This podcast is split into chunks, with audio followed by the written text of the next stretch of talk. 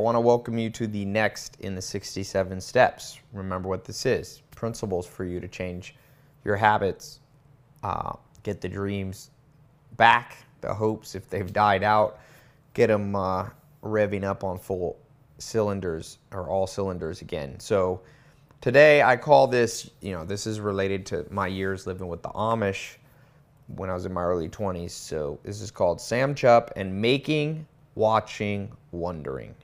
Moving beyond the three types into just the two types. So, you know, I live with Amish uh, for two, about two and a half, three years, and um, learned a tremendous amount from them. If you don't know who they are, they're not Mormons. People confuse them. Um, they're not a cult. They're just basically a group of people. Long time ago, came from Europe, Germany, and settled in the United States, Pennsylvania, Ohio, the basically central, northern, eastern part of the United States. And they still live old fashioned, so they still dress like they did 200 years ago. It's part of their they're Christians, but it's part of their understand their denomination. So they um, don't use electricity. They don't have cars. They don't go on airplanes. Pretty traditional. In fact, they're not that different than everybody was about 150 years ago. So I went there for many reasons. I was, you know, I've always been an experimenter, trying to find, uh, push, you know, push the boundaries, and I wanted to also know what the world was like a couple hundred years ago, and I found that, and I learned many things from the Amish. But today, in this 67 step, one of the big takeaways, and this isn't necessarily a saying that that an Amish person came up with, but it's the first time I ever heard it. I was living with a guy in Virginia, Southeast Virginia, in a little town um, kind of near, if you know Virginia, near Wytheville, Virginia, uh, and near Blacksburg. His name was Sam Chupp. He's one of the nicest, most gracious, uh, selfless people I've ever met. And I live with him and his six kids and his wife. Um, and he had built a log cabin lived in the community. And uh, best years of my life so far, you know, I've had everything. I've lived in Beverly Hills, and now I'm Hollywood Hills, and Ferraris, and Maseratis, and Lamborghinis, and all that stuff. But uh, kind of like Bob Marley said, you know, money can't buy life. So life, a good life, comes from these four pillars. Health, you do need some wealth. Even the Amish work and make money, uh, but it's not the 100% focus. It should be the 25% focus, you know, four pillars health, wealth, love, fulfillment, or happiness. So I was with him one time and he was a carpenter and I don't remember what we were talking about, but he said to me, he said, You know, Tai, three types of people in the world. The first makes things happen, the second watches things happen, and the third wonders what happened. And now he said it as a joke, he was being funny tongue in cheek. But think about life. Think about your life. Now, if you go back to some of the first 67 steps, if you remember back with me for a second, we talked about this worth a damn factor that I learned. You know, that's one of the primary pillars of this 67 steps is your level of awareness has to come up. People, when you separate the other 67 steps, talk about rich friends, poor friends. Difference between rich friends and poor friends is oftentimes, you know, just literally what the awareness level is. Poor people, and I don't mean just poor in money, I mean poor in life. They're just going through life. I call it zombies chasing mirages. Now, as we talk about this today, it's related to that, but I want you to understand that there's these three, let's call them modalities of life, okay? So the first modality is and you will you will move in different modalities depending on the situation in which you find yourself, whether you're a parent, married, own your own business, or work for somebody else. You're going to have to move like Casanova's chameleon. I talk about that a lot for those of you who are in the more advanced business stuff, closing the sale, persuasion techniques. It's all about this. Can you um, move to the appropriate modality? So, the problem is there's this third modality, and it's a false modality. It's a modality that really there's no reason for you to ever be in, yet it's the default state of the masses of people. It's the default state of the crowd, and that is to wonder what happened. If you don't believe me, go out and ask somebody something. Go out, ask. Just sit in a room with somebody, somebody you know, somebody at work. Just look around you and ask them things. So I remember when I was a little kid, I was two or three. My grandfather was a scientist in San Diego, California, and I was just sitting in front of a fireplace. He he at that point wasn't. Um, he had emphysema, smoked too much, was almost 80 years old, and had lost his health, so he pretty much couldn't walk around. So he was sitting in a chair, and uh, you know he looked at that.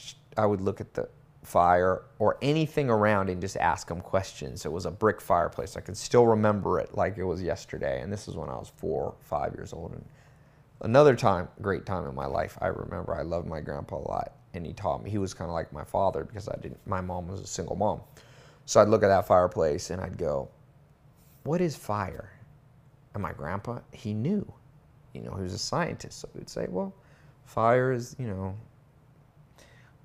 and unfortunately, I can't remember what he said. this is probably a bad example, a bad example of me um, wondering. So let's just take this example. You know, fire is an important part of life. Why do I not know this? My grandpa knew. See, he was making things happen. He had made that knowledge go into his head. He had sought out knowledge. Sometimes he was watching, meaning he wasn't always in an aggressive mode of learning. Sometimes he was sitting back enjoying the fact that he knew what fire. But me, I was in the wondering state. Then I would look at the bricks and be like, oh, look, bricks. What do bricks come from? And he would say, well, bricks is a form of clay and this and that, and it's heated in a fire and that. So he knew because he had made this happen. He had not been somebody wondering. See, the wondering state is one that's easily testable. You can test it in yourself and you can test it in those people you surround yourself with. Just ask them questions. I always use this simple test. I mentioned this, I think, in the other 67 step, but it's a good one. Uh, look at your keyboard. I'm, I got a keyboard here in front of me. Do you know right now what F5 does, that button, or what F8 does, or F12? Remember, these are buttons you see every single day when you use your laptop. If you go on your iPhone, do you know what all these buttons do? Like, you know, you go in here and you, I'm going to go into my phone here and you go to the settings. Uh, do you know what all the settings are on your iPhone? Have you ever taken the time to click through them all and just spend 10 minutes? Now, you might say, well, Tai, I don't want to spend my life like that, but why not? That's an integral tool in your life, your phone or your computer. Yet again, most people wonder if you say, what does F5 do? I don't know what. That's the wondering state. And one of the most important things, um, as evidenced by the fact that I talk about this more than once, is as you come out of these 67 steps, you know, we're, we're, you're moving your way through pretty far now, is I want you to become somebody who knows stuff. I would just had a company meeting with some of the officers who run one of the companies, and even them, you know, they're CFOs and C, uh, you know, CMOs and CEOs and COOs that run my companies, I'm still having to be like top of mind. Do you, why don't you know this stuff on the top of your mind? I had to ask a question about accounting on payroll, and I was like, well, we're sending this much out in payroll. What's the rough breakout of who's getting paid in the company? And they were like, well, we got to go look on our computer. And I don't like that attitude. I'm like, well, why don't you know that off the top of your mind? Why are you wondering? Now, that's not to say that there are things that will slip out of your mind. It's not to say, in fact, I'm reading this interesting book, Rookie Smarts here. Uh, I'm going to do a book of the day on this, but Liz Wiseman, it's a pretty interesting book. She basically says we're outsourcing our knowledge because there's so much the rate of knowledge in the world is she said like in biology it's doubling every i don't know eight months she said or 18 months something like that so if you're a doctor you know a year or two from now you only know 50% of what you knew the year before right because so she was saying it's not about memorization anymore a lot of that's changed and i agree with that so don't take away from this that you have to become a walking encyclopedia what I'm talking about today is a state of mind. It's a mentality. It's not a black and white line. It's not like, oh, if you don't know what off the top of your head what 83 times 42 is instantly. Well, why haven't you memorized your 83 times tables? That's not important. That's not the spirit of what I'm trying to say. This is not about the letter of the law, as they say. It's about the spirit. The spirit here, you're generally somebody that's curious. There's a great book. It's called Curious. Uh, it's on my Instagram if you haven't seen it. The author basically says when he studies the most powerful, most successful people in the world, whether it's Einstein uh, or Stephen Hawking or any of these people that have revolutionized the world, people have risen above the crowd, risen, risen above the masses, they did it with curiosity as the instigation or the catalyst, that force that really helped them to rise above. So if you want to rise above, you continually have to go, all right, I'm in a situation am I making something happen here? Meaning, like, am I a mover and shaker? Let's say you're at a meeting at business in a company you own or a company you work for. That meeting's going on. They're talking about how to increase revenue or how to cut costs. So you should be in only two modalities at that moment either making things happen, meaning uh, overtly and explicitly, directly contributing to the conversation, being like, hey, you know what? I was thinking last night that a great thing would do would be to blah, blah, blah. So that's you making things happen in the meeting. Alternatively, you could be watching things happen, meaning you're sitting back attentively taking in the knowledge from the group of people around you. That's that is watching, and that's okay. People get confused and they think, you know, that what Sam Chupp meant or what I meant was that at every moment you're an alpha and you're just making no that's that doesn't make sense that's a false understanding of life you can't always be making things happen because there's plenty of time. There's a good book uh, called the power of introverts. It talks about people like bill gates. There's many introverts that change the world. People that go inward they do a lot of observation and they're the watchers and that's okay. And then there's the makers. Those are the talkers and the you know the ceos and the alphas and, and that's okay too.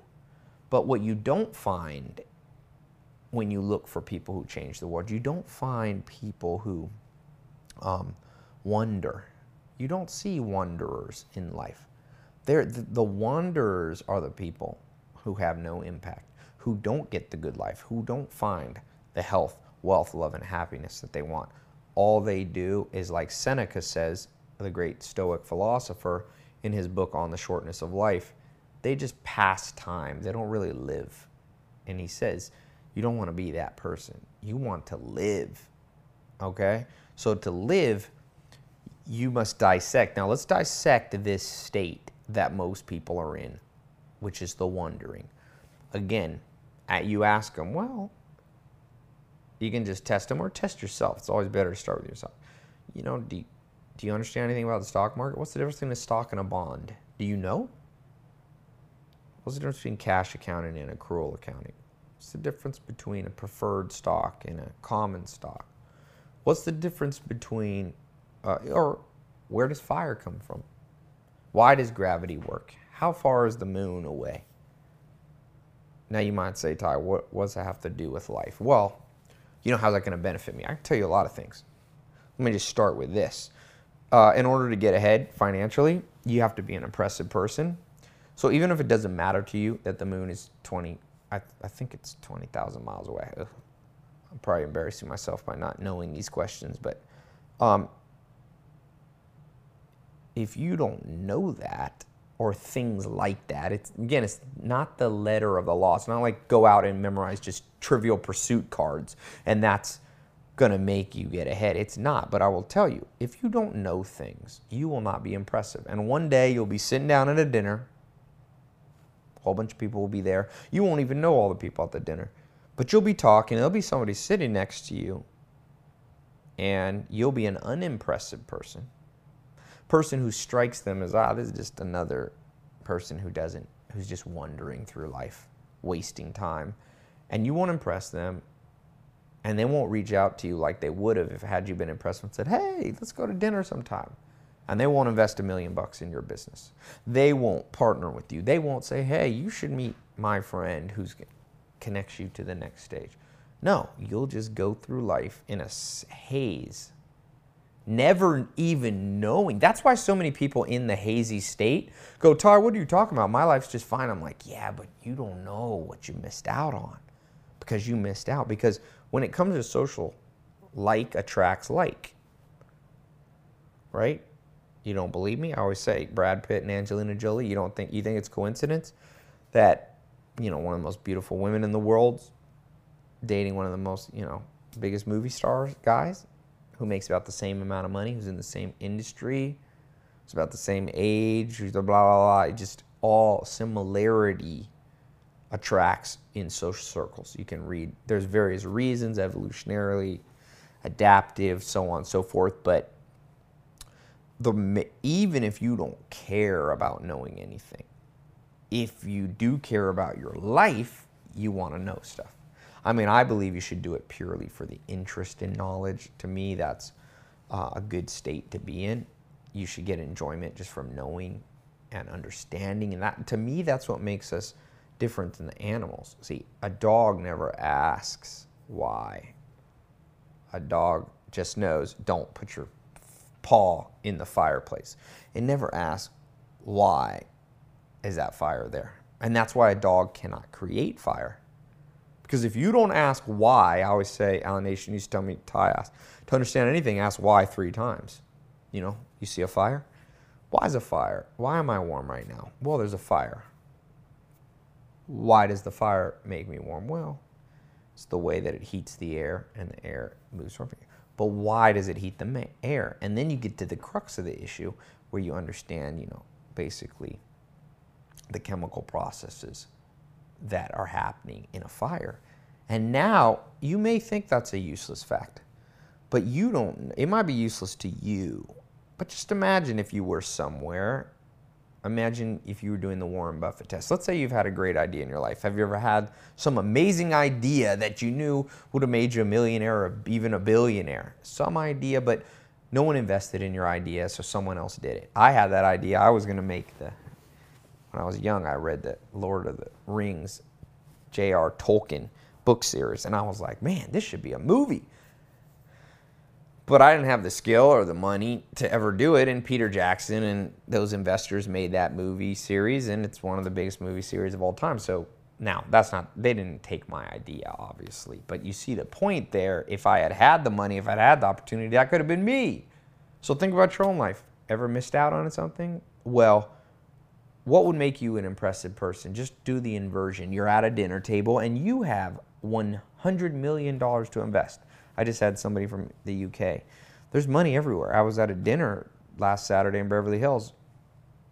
I was sitting next to the guy who started the E Network, E Entertainment Channel. On the other side, uh, a uh, guy from Harvard, young guy, sold his first company, now has a $20 million. He can't figure out where to invest. He wants to buy or start companies. He has 20 million bucks, and he said you can get more. So, what would it take for you to get that 20 million dollars to invest in your idea, or those connections with people on TV to get your own TV show, whatever it is you need? Well, you'd have to impress those people, and I'll tell you, I was just at dinner with them. The more you go up the chain, go up the ladder, it's harder to impress those people because they've already done a lot. Like attracts like. The simplest way you can do that is to give off this authentic, genuine air about you, this feel that that's somebody who they're either always making things happen or, or watching and observing and learning. They're never wondering. They never have a blank stare. They never have dull eyes. They're never, no, they're curious. So we talked about awareness in the other 67 steps. The takeaway from this one is your curiosity level must go up. And the only ways, the two modalities to increase your curiosity quotient, I like to call it, is the first way is to be aggressively making things happen by seeking out knowledge, by making being a moving and shaker, and then alternatively by being a watcher. Watchers are introverted uh, or in a state of introversion, of listening, of learning, of reading, of being mentored. So those are the two states that you should go through the rest of your life in. Forget the other one. Forget the dull, you know, go blank behind the eyes, passing time. That is for people who don't want to live an extraordinary life. My goal and hope for you is that you want an extraordinary life. This is your one shot right here, right here, right now, however old you are watching this, youngest you'll ever be on this planet, the youngest you'll ever be right now. This is your shot. I don't care if you're 60, you better take your shot now. And if you're 18, you might think you're young, but you don't know how long this shot uh, is going to last. So you better take it and run with it. So, practical things, okay? Become aware of all the technical stuff around you. Even if you say, oh, I'm not a computer person, remember, that's just a rule you invented.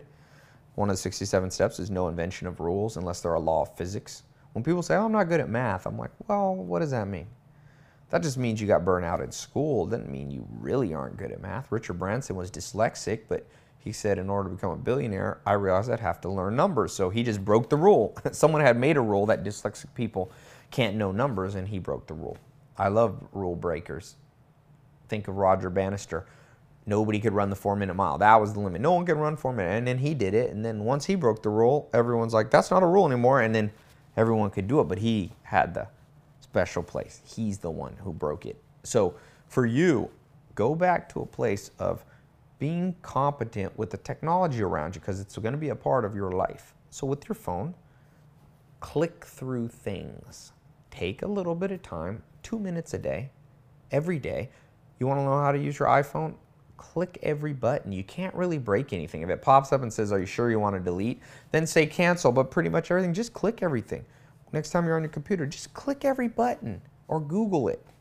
You got to have to start with the tools around you. That's another thing that basically only humans have perfected. I saw a TED talk where a guy taught a crow to be able to get a ring out of a bottle, and the crow was pretty smart, knew how to bend a hanger and then put it in. And, but that's the extent of it.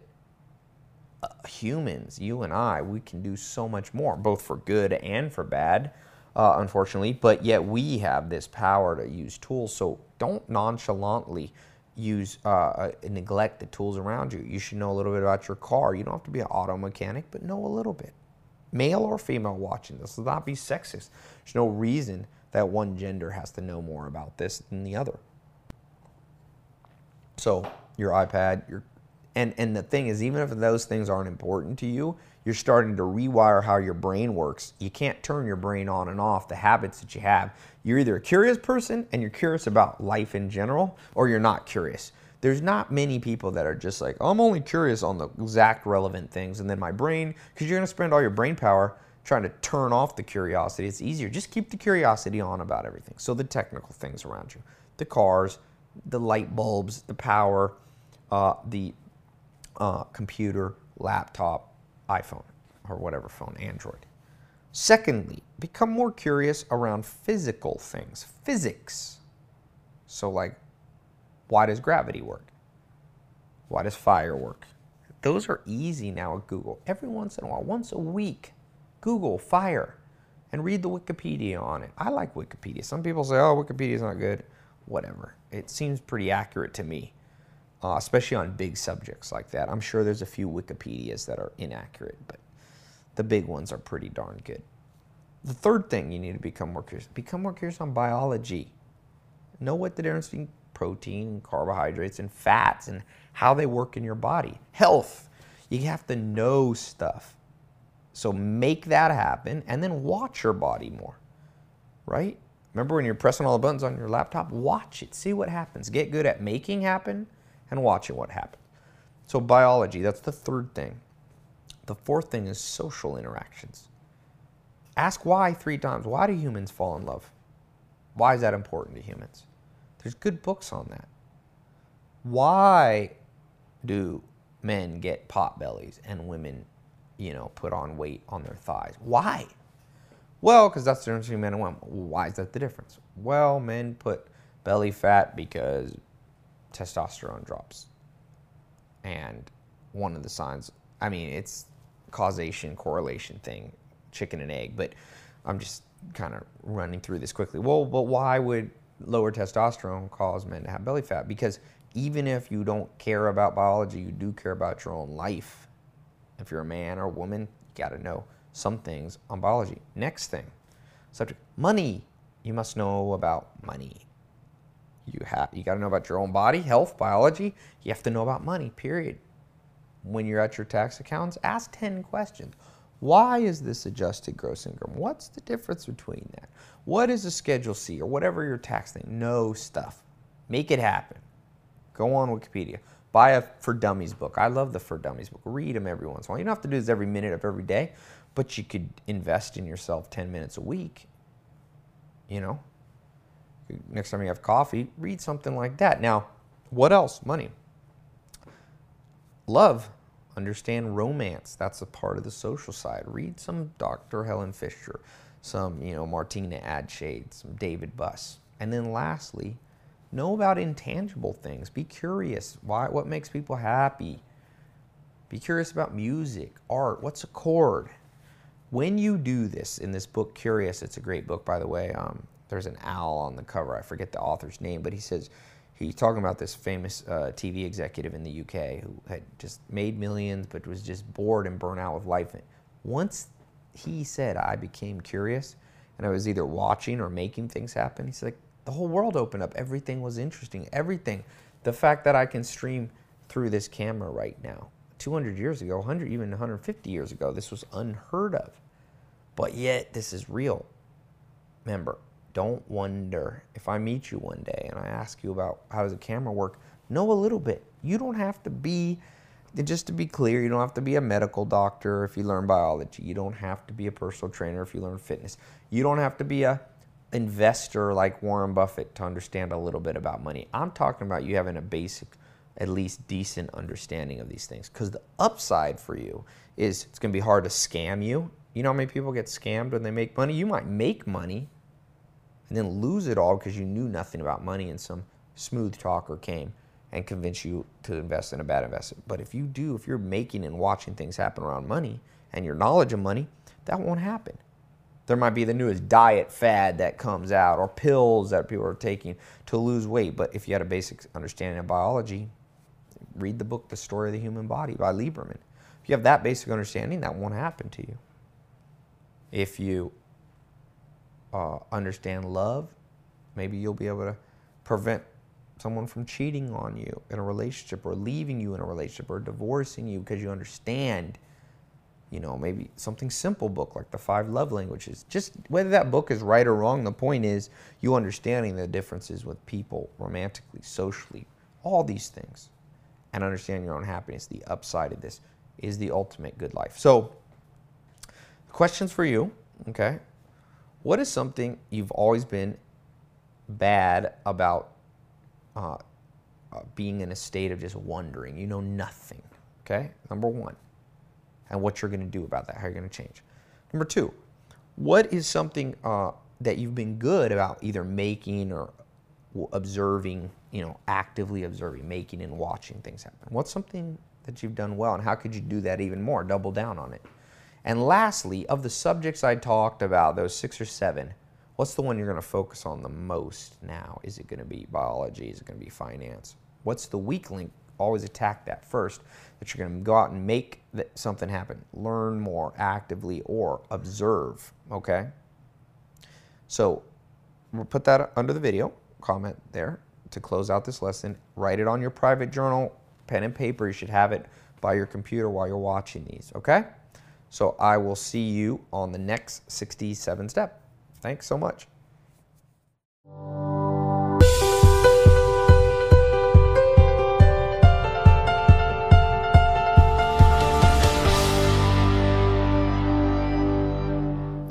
All right, welcome to the next of the 67 steps here. Now, these are principles, these are guidelines, and today we're talking about one that's about the cognitive biases of your brain.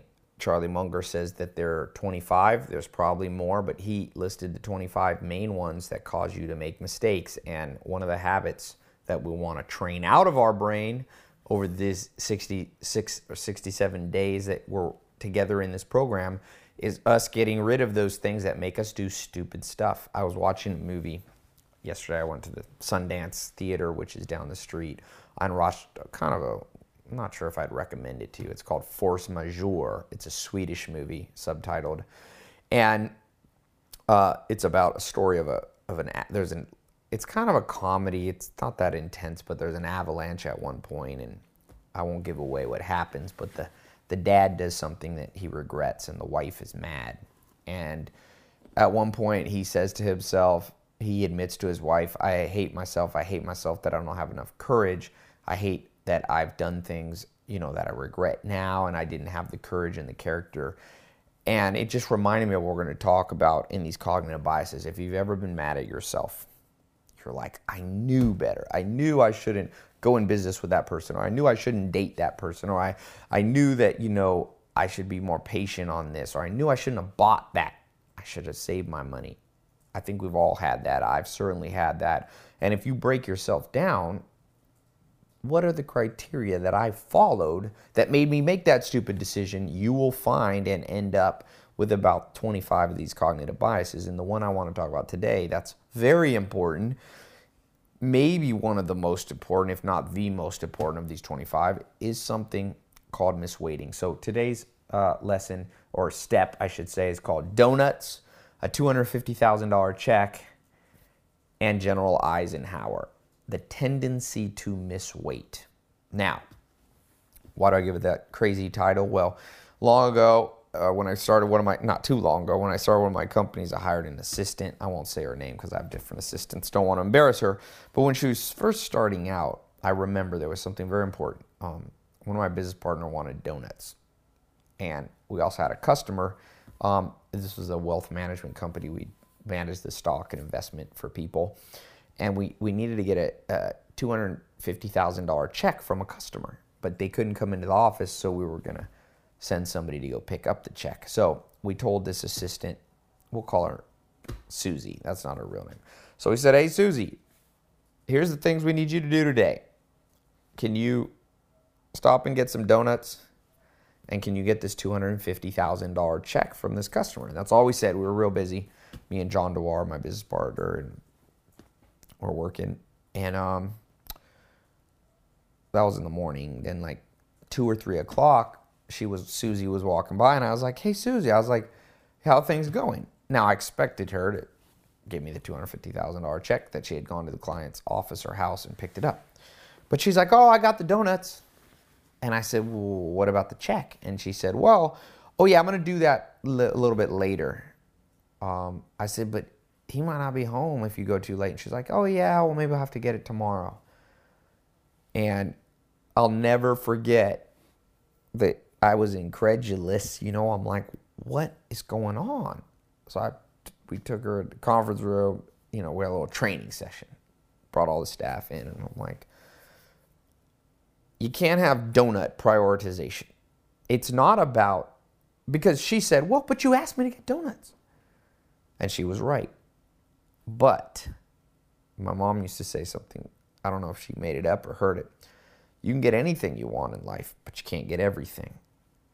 Think about that for a second. You can get anything that you want in life, but you can't get everything. And you certainly can't get everything at once. So that leads us to the most important skill, or one of the top skills you must possess, and that is the ability geniusly prioritize your life. How good are you at prioritizing? Think about today. What are those things that will make your life amazing? Well, being healthy. So, did you prioritize working out first thing? I was reading about The Rock, the bodybuilder, the uh, the movie star. His life, he wakes up at four in the morning. He does cardio from four to I don't know four thirty or four forty five.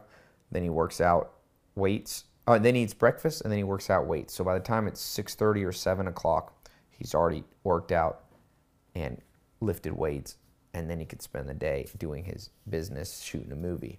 Now, you and I aren't necessarily people that need to be pro bodybuilder level, but, but, but, but, if he's doing it two hours a day, we could do it 10 minutes a day.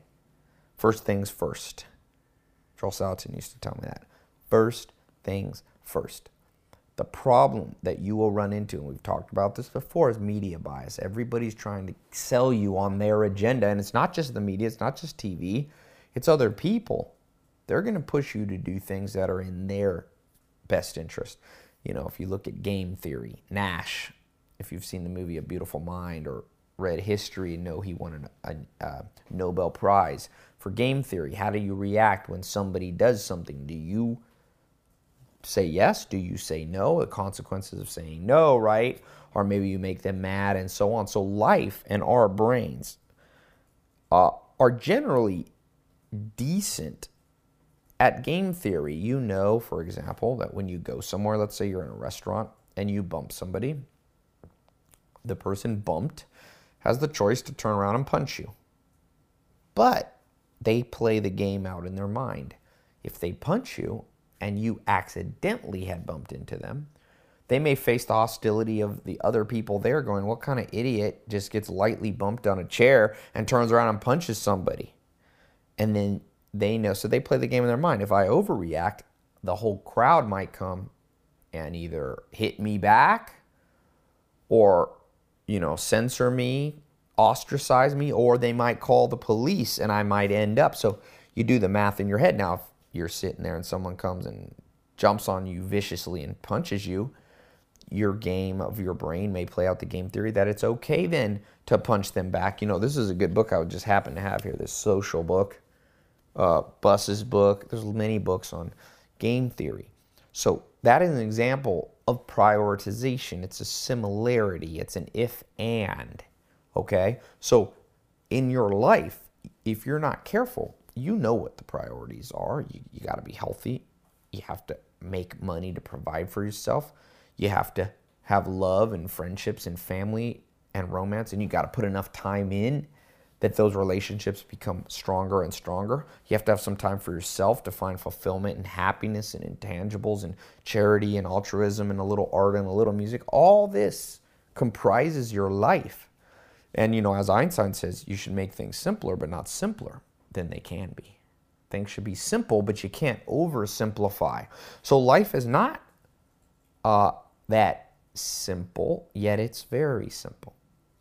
That sounds ironic, that sounds contradictory, but it isn't. Think about it. It's pretty simple. You got to stay healthy, you got to make some wealth, you got to find love, and you got to keep yourself happy. Those are four simple things. But the path to achieve them is fraught with landmines and other people's best interests and being pulled away. And so I don't want you to have donut prioritization. And the reason that Susie, the assistant, had donut is because it was easier. So, one of the great things, I think Gary Keller talks about it in the book, The One Thing, is that it's very important that you do the first things first in the day. Even scientifically, we know that your brain runs out of willpower, right? It's like literally a chemical store of energy that you have in your brain, and it can get depleted and it gets recharged you know, as you sleep and wake up and it's a fresh new day. That's how we're built. So, one thing I lo- learned on a farm, whether it was the Amish or Joel Salatin or having my own farm, is, you know, knock out that hard stuff real early in the morning. There's a saying that the Amish have. I wish I had translated it. Um, but it says, when you have something hard to do, jump into it, and the next thing you know, it's almost done. And so procrastination is, if you're writing this down, one of the big reasons we misprioritize because oftentimes the most important things are a little bit harder. For Susie to have gone and got the check, she had to drive a little further.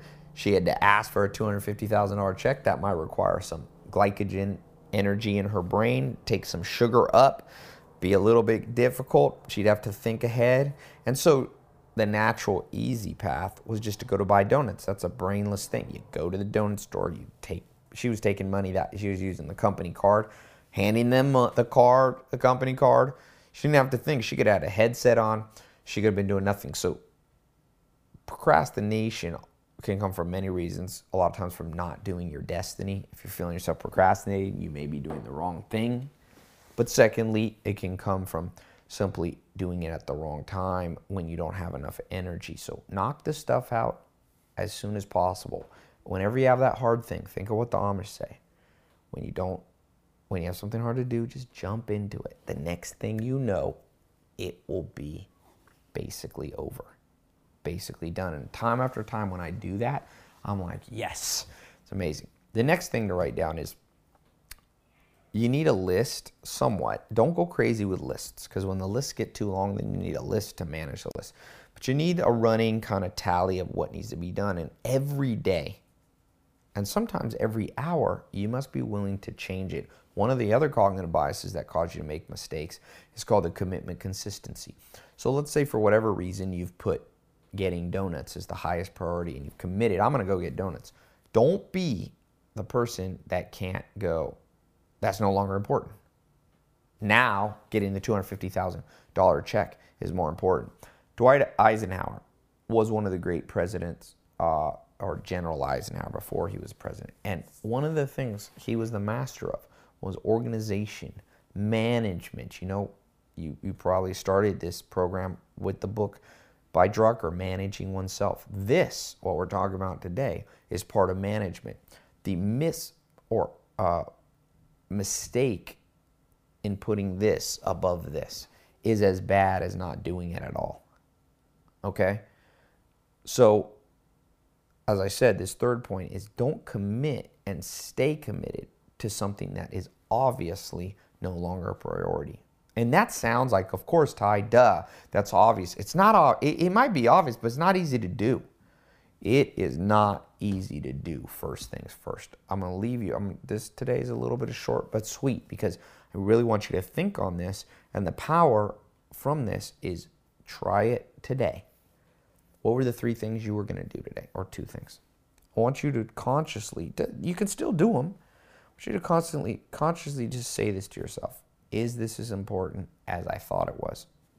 And secondly, what's now more important? Get excited by change. Most people are scared of change. As Alexander the Great says, there's only two types of people in the world those that conquer their fear and those that don't and suffer and die because of it. Your life will suffer if you're afraid to continually ask yourself, that was important to me. I don't know why it was. Let me throw it out. Don't be afraid to do that. It's hard. You know, people ask me, how do I read a book a day? And they go, I'm stuck. I can't read a book a day. Well, yes, you can. I'm working on this book.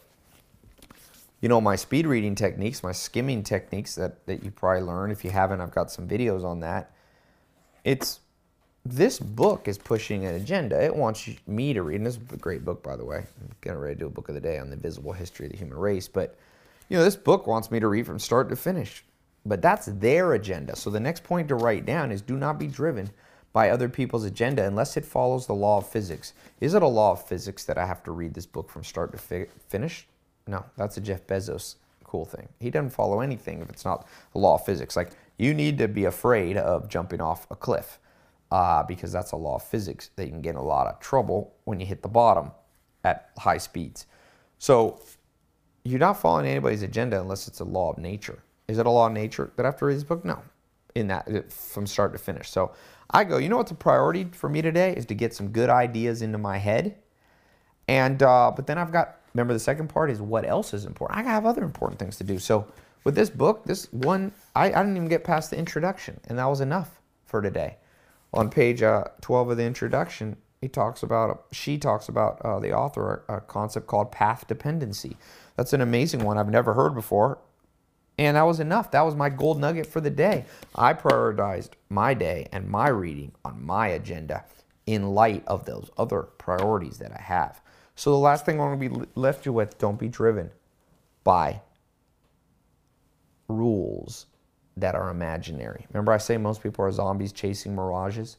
That's one of the mirages. People are zombies. I must read the whole book start to finish and it's a mirage that you even get a better benefit. I'd rather read 10 books and get one their most amazing point into my head of 10 books than spend 2 weeks trying to force myself through one book. So get on your itinerary. Nobody knows your agenda as much as you do. You have many responsibilities. You must be a juggler and that's the last point. You will have to juggle some things and at the same time you'll have to be focused. Don't juggle too many balls. Uh, but know that you will have to juggle some. There's a fine line between doing too many things and being too focused that you're forgetting on other important things. Sometimes when people try to get wealthy, they make it their one goal. That's all they do, but they sacrifice friends, family, health, and happiness. And I would say that's too extreme. But yet there's other people who do too much. They do their own shopping, they clean their own house, they like to fix their own car, they, they, they, they want to start their own business, yet they want to work at their own career. Yeah, they want to, you know, go to movies whenever they, yeah, they want to eat junk food. Occasionally, like, it's too much. It's all over the place. They're just, the world is throwing things at them and they're just reactive. You can't be that person. You take life by the horns.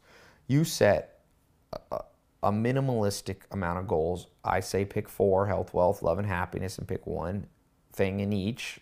You want to lose 20 pounds in health. By the way, I'm, I'm launching this, uh, a, uh, by the time you hear this, maybe launch this uh, health and fitness program with one of the uh, one or two of the top trainers here in Hollywood that train the celebrities and know all the tricks of the trade and cool stuff, highly trained people. So, um, you know, weight loss. You want to lose 20 pounds? That's your one simple goal. Wealth. You want to get to level two at least, financial independence, or maybe you're there and you want to get to prosperity, or maybe you're there and you want to get to wealth. Simple goal there. I'm going to pick one business, go at that. Very focused, build tremendous amount of skill. When it comes to love, you're like, I'm going to build my Dunbar's number 150 people, friends, family, and acquaintance, and romance, including acquaintances. That those are the people I double down on. I've got a group of 150 people that I go deeply with. Obviously, I have some as very best friends and some, you know, more acquaintances. Uh, then, rom- you know, families in there and romances in there. Got to put in the time. And then, lastly, you'll have this happiness. You can have to do some bigger picture stuff, a little bit of charity, a little this, a little of that. Round yourself out. Become a little bit of a renaissance person. Pick up a new language. Pick up the piano, something you've wanted to do. Go on a little travel, right? But notice that's four. In, in when I was saying all those things, just pick one in happiness, by the way. Just one goal. Like next month, you're to learn, for the next 30 days, you're going to learn piano. Remember, you're not trying to become a concert pianist, just that one thing. And so now you have four main priorities and again, those will need to be prioritized. You only have four things one wealth thing, one health thing, one love thing, you know. You got to prioritize those. And that is dependent on your life. If you're really poor right now, but you have a great family, you probably want to put wealth a little higher, right? You already got the family going well and the friends. Maybe you're really healthy, but you're broke. Or maybe you're really wealthy. I have a friend just became a billionaire. He uh, sent me a little article on him. He's not even 40 years old He's very overweight. I'm like, well, my friend, why don't you just make a little less money? You already have a billion now and make sure you live long enough and don't have a heart attack. See, that's where I said you got to be flexible. They change because once he gets really skinny and really healthy and maybe his money starts to go down, maybe he needs to flip there. Maybe he needs to spend more on love now. Continually cascading and re putting in just simple common sense ways. Don't be buying donuts before you pick up a $250,000 check in your business. You can live without donuts, you can't live without business deals and revenue in business. Okay? So, three questions for you now. Number one, uh, what is an example recently of something you misweighted? Wasn't that important and you did it first? Okay? And what were the consequences of it?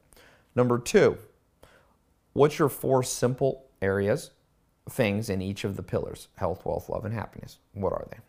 Okay. And which should you do first? Number three, how do you need to alter your day to do some of the harder things or the more challenging things first? What should what are you doing too late in the day that you should start doing at the beginning? Okay? Put that in a comment below the video here. Please also write it in your private journal. You can take a picture of your pen and paper and, and send it to me uh, if you want it, Tai Tai Lopez. But make sure at least doing it here. Read other people's. Leave some replies in the community. So many people. It's uh, amazing how many people are in here, you know, seeing results. You will see huge results. Watch out by misweighting. I didn't. Uh, uh Dwight Eisenhower, uh, General Eisenhower. Read a book on him. Read about his abilities to manage. He's like a guy like Drucker. He did some simple things. It was. It's not always the flashiest and the fanciest, but he was able to administer and that's a great part, uh, you know, why we were effective um, as a country back when he was a general and president. He's very good at that, and that's something that you and I must aspire to. Is be able to administrate and move things around and prioritize. And always the first things first. You can get anything you want in life, but you can't get everything, not at once, okay? So thanks so much, and uh, I will talk to you soon.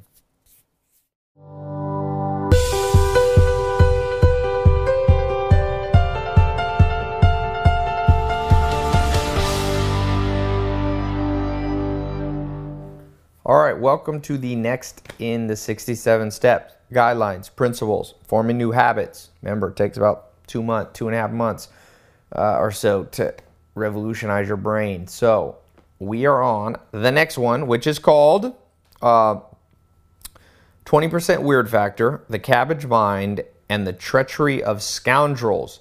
The leeway you should allow. I was just recording a video uh, on the book Social by Matt Lieberman how you interact with other people will basically make or break your life. In fact, Freud in Civilization is Discontent says of all the eight or nine ways that humans seek happiness, the one that brings you the most highs is your interaction with people, love, romance, friendships, family. But he says, if this was suffice, or this doesn't suffice to give us all happiness, because he said when these things go bad, they're enough to basically, you know, spin you off into a massive depression. So, of all those areas health, wealth, love, and happiness social, the love component, is almost the hardest to balance. So, we need some principles to be successful. And one of those I call, these are all kind of related, the 20% weird factor. So, my business partner John, many years ago, we were hiring somebody, and I was out of town, and I came back, and this person we we're hiring looked good on paper. Their resume was amazing, and I said, John, what do you think of this this person? And he came back and he said, 20% weird factor. I was like, what is that? He said, well, everybody can be 20% weird, but more than that, you're going to run into trouble. And I call this also the treachery of scoundrels. You know, I had one guy who worked for me for many years. Uh, very reliable, very sharp, but a little weird, a little weird. Uh, a little kind of antisocial, but a little bit too antisocial. And again, if you wrote down on a piece of paper the things that were kind of off, it wasn't just one thing or two things, or three, it was almost 50% of who he was as a person. So he was above this 20% threshold.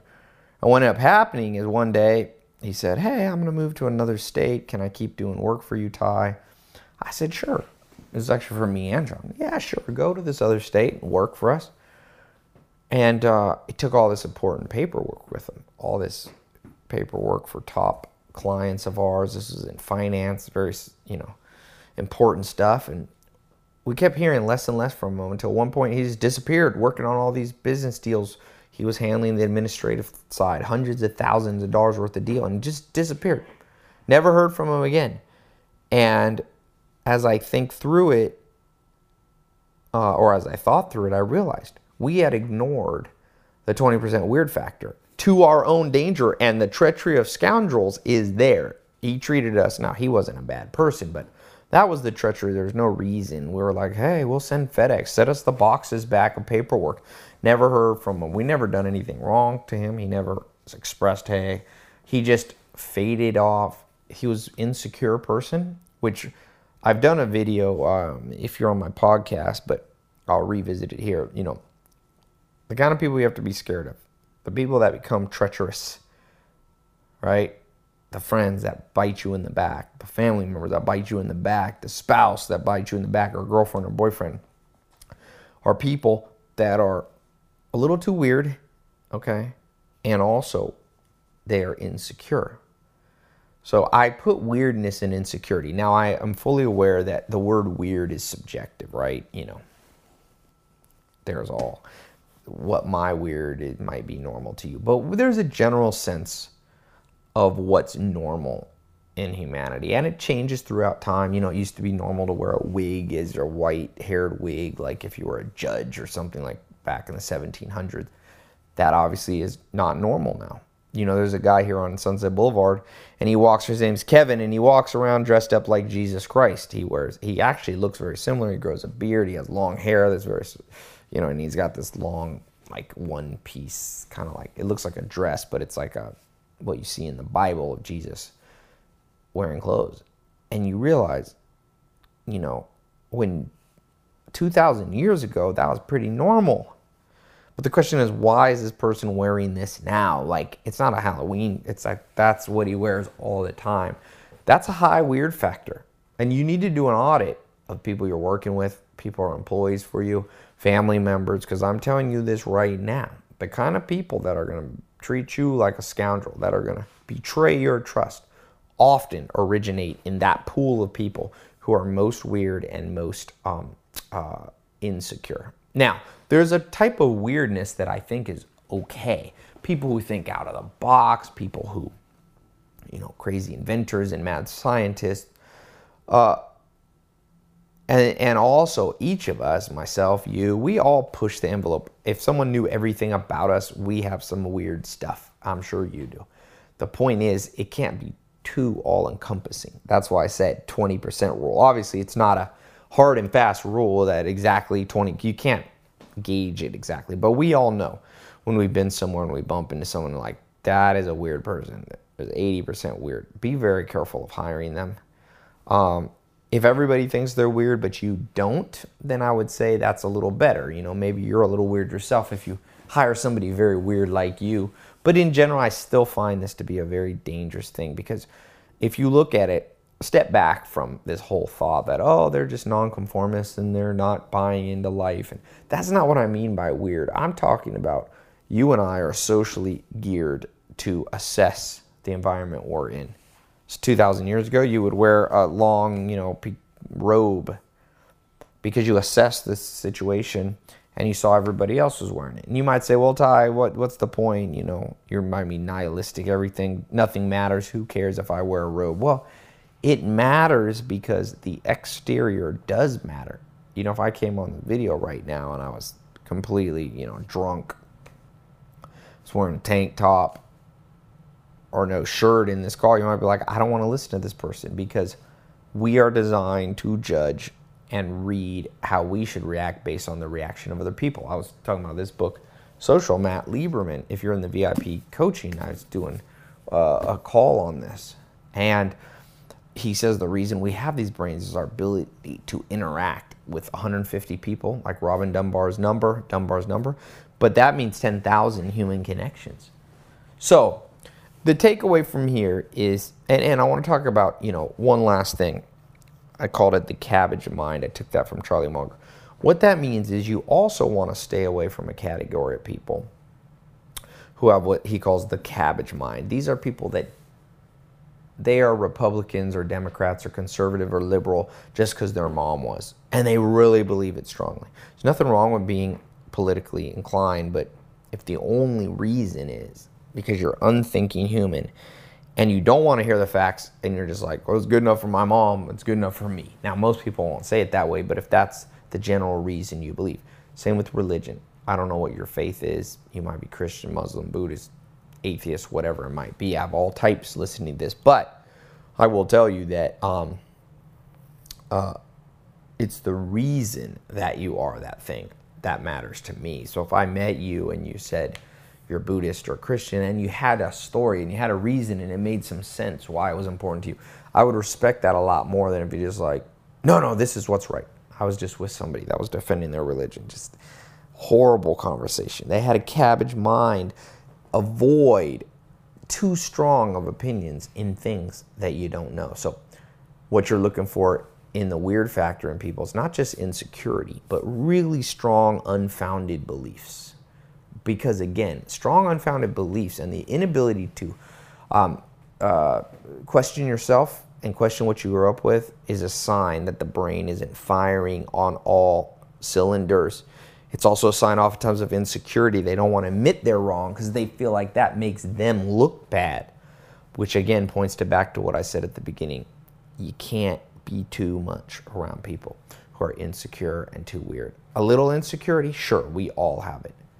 A little weirdness, sure, we all have it. But when it begins to rise, and only you can answer uh, when that rise becomes too much. Everybody obviously has a different threshold. There's going to be people, you may be one person who's like 5% weird factor. That's all you can handle.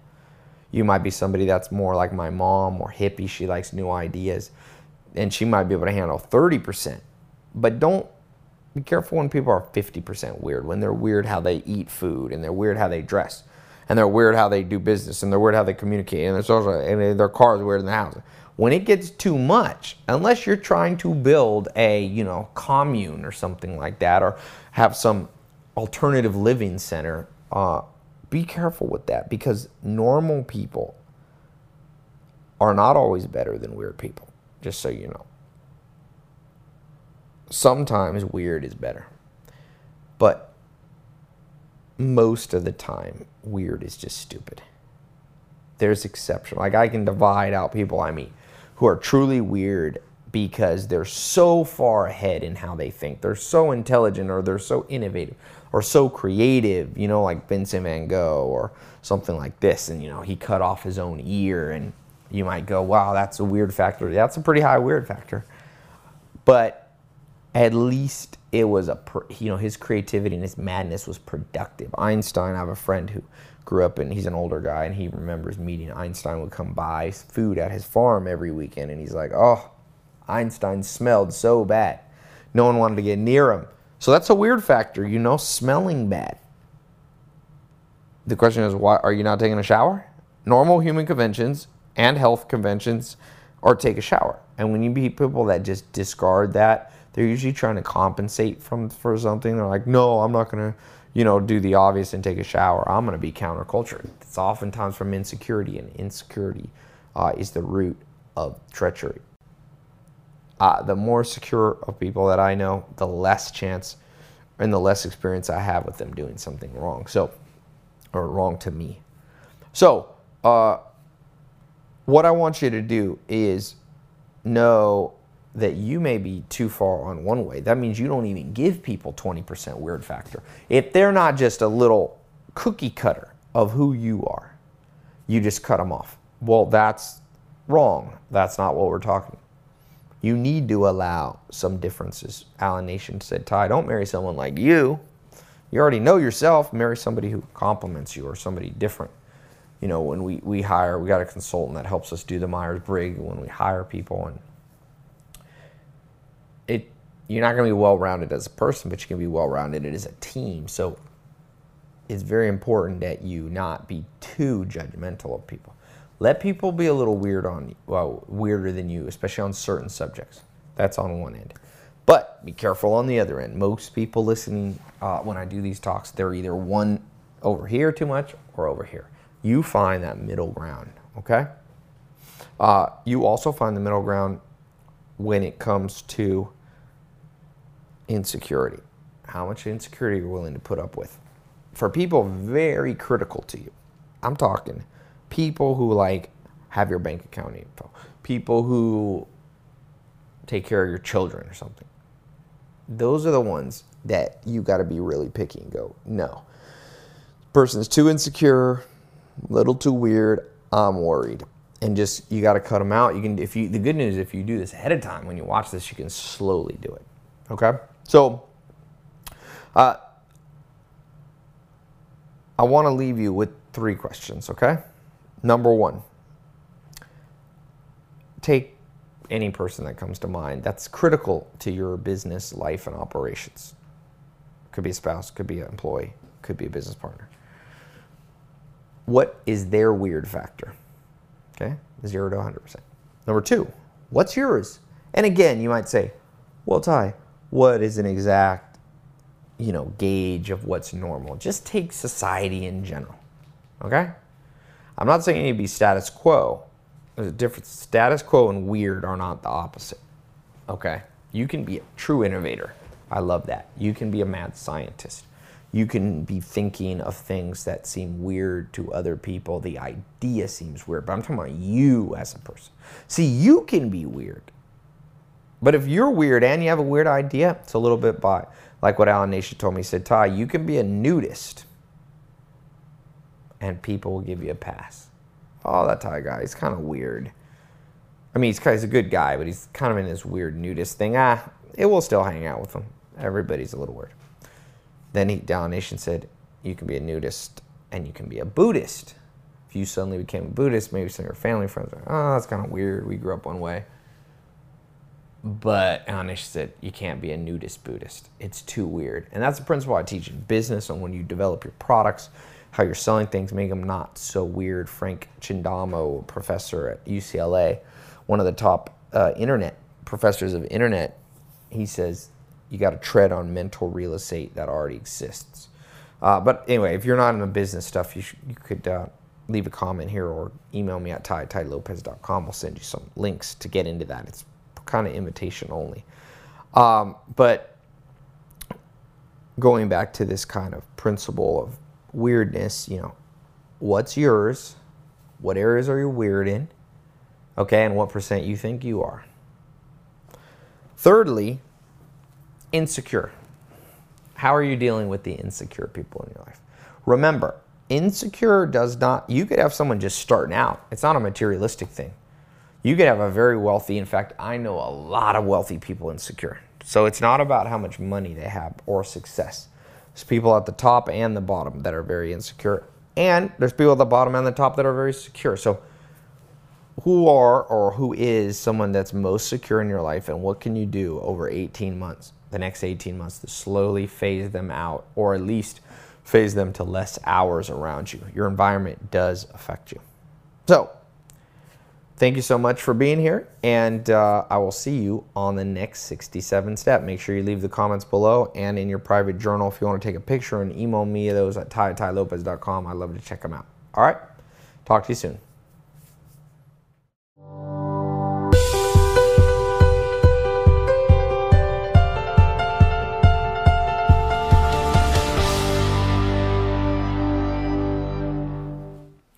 All right, welcome to the next in the 67 steps guidelines, principles, revolutionizing your life, starting in the brain, like Confucius said. To change the world, you got to change the heart of people. To change the heart, you got to change the mind. To change the mind, you have to instill curiosity. That was what he said at the beginning. So today's book, uh, today's uh, not book of the day. I do these book of the days too, but today's 67 step. I call it the six pack of the mind focusing on first thing first. The first things first. Sounds trite, sounds cliche, but let's think about this for a second. We know, as I mentioned various places, but I'll repeat it again, that the mind, your mind, my mind, the reason we have hard times in life is not just because of the external world. It's not just hurricanes and car accidents and drunk drivers. It's not just your boss. It's not just uh, you know, uh, freaks, accidents, plane crashes. It's not terrorists. It's not diseases. All those things obviously affect you in a massive way. It's not just divorce, abuse, violence, war. But more importantly, each of these things happen in our mind. And people want to change the world. But as Confucius says, it begins in the mind and how we think. And there's probably 25 minimum cognitive biases. Those are things that make us make mistakes. There's more than that. I mean, if you throw in logical fallacies and all these, the way our brain is wired is not very effective. It's kind of like this. If you and I, uh, right now, were dropped into the middle of the ocean, literally, like, I saw, I was reading uh, the book by Louis Zamperini or Zamparelli. He wrote that book um, where he talks about how he crashed into the middle of the ocean in World War II and spent 42 days on a life raft fending off great white sharks and no food and no water and Japanese uh, zero pilots shooting at him and his the three there's three of them on the boat and one of the guy ate all the, the food on day one. And all this that he dealt with and how did he do it? Well he controlled his mind right? He said the other guys didn't have control of their mind and that's why they didn't make it and thrive the way he did it. So the he also said that was the happiest he ever was. You know, he went through this, became a war hero, came back to America, became an alcoholic, was unhappy. It was the control of the mind that he had, control of the cognitive biases on his mind. So, you know, I talk otherwise. I have some business programs, some persuasion things. Some of you are in that where I talk really specifically on each of the cognitive biases and, and how you can use them uh, for good and not for harm. for yourself and for other people. But I want to focus on one of them that really gives you this six pack of the mind. You know, everybody wants a six pack stomach, and that's great. But what's the benefit of a six pack stomach? There's some. You're healthier. The lower your, you know, your waist uh, to hip ratio generally dictates how healthy you are. But even more than that, I'd rather have somebody who has a little bit of belly fat, but as a six pack in their mind. First things first. First things first. There's a cognitive bias, an error producing thought process that I guarantee you you have, that I have. It's always there and you will never get rid of it, but you can control it. It's a little bit like a Rottweiler.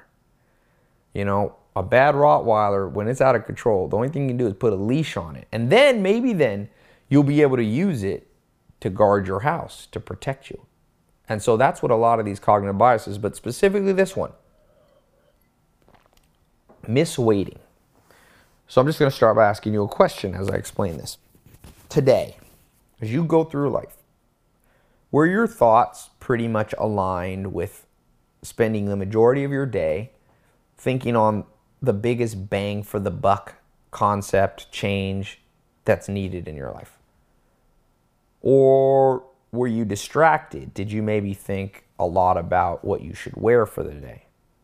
Did you think a lot about whether what some stranger thinks about you? Did you think a lot about, oh, I love this song by, you know, Rihanna or Justin Bieber or Lady Gaga or whoever you listen to? Did you watch TV that's completely unrelated to your life? Now, I'm not saying any of those things in and of themselves are worthless, but the question is, is it more important than you thinking about how you can double your income? You thinking about how you can double down on your own brain become sharper, build more skills, learn a new language. Did you think about that? Did you think about maybe childhood dreams you had that you never fulfilled, like learning to play a musical instrument or learning how to sing or becoming a better public speaker? Did you think about better friendships, better romance, better allies that you could make? Did you think deeply on philosophical thoughts that could affect your whole perspective on how you see the world? Did you think about history and the lessons you can learn, like Will Durant calls his book The Lessons of History? How much how many minutes today were thought on that? How about did you misweight your time? Everybody has about 16 hours where they're awake if you sleep seven, eight, nine hours a day. Many people have more than that because not everybody sleeps that long. But let's say you sleep a healthy eight hours or so, got 16 hours left to live your life. Uh, what proportion of that life was spent in something that's investing in your short term and long term future around the big health, wealth, love, and happiness? How many minutes did you spend exercising? You know, I was with a guy, Elliot Hulse, one of these, he got a million YouTube subscribers, great, fascinating guy at his conference in Florida, and I was speaking there, and and you know, every day I said, "What's your routine?" And he said, "You know, I, I wake up and I got my kids, He's got four kids. He's married his high school sweetheart. They met at 14 years old and been together ever since, 21 years, I think. And he's like, you know, I focus on the things like, how can I have a better relationship with my wife? How can I get out and have my walk so I move? He said he's a big, strong dude. He's famous for like he's a power lifter, or strong man, and he he says, you know, I make sure I get out there and move. And while I'm moving, I'm listening to audio books about things that inspire me, motivate me, great thinkers. I then come home, I make breakfast for my kids, I invest time into them, taking them to school. Then I go and I invest in my business. You know, he has what's called he calls a non-job. It's great, where he didn't have a real job, but he makes lots of money. Non-job, so he invests in that. He invests in his friends, his business partners. He takes time. He has says I I believe in rituals. He has rituals taking his wife out on, I think, uh, a date night once a week. Said even when they don't feel like it, even when they don't feel close, he's invested. See, this is a man who's prioritized his life. He's got a body in shape. He says he pre cooks his meals. See, he thinks ahead. He's thinking about the things that are important. Most people, and you must stop this, you, I must stop this. It's a battle every day, but the reward is high for pulling it off. most people are penny wise, dollar foolish. It's an old saying. That means they're very smart about a penny. But the big things like dollars, they just let they just let go. You want to be dollar wise and penny foolish, and there's a big difference. That means, you know, I one of my cousins. She has an amazing memory. And one of the things I've been working with her over the years, she, when I first, you know, she started working with me, so much of her memory was like, what movie star is married to another movie star?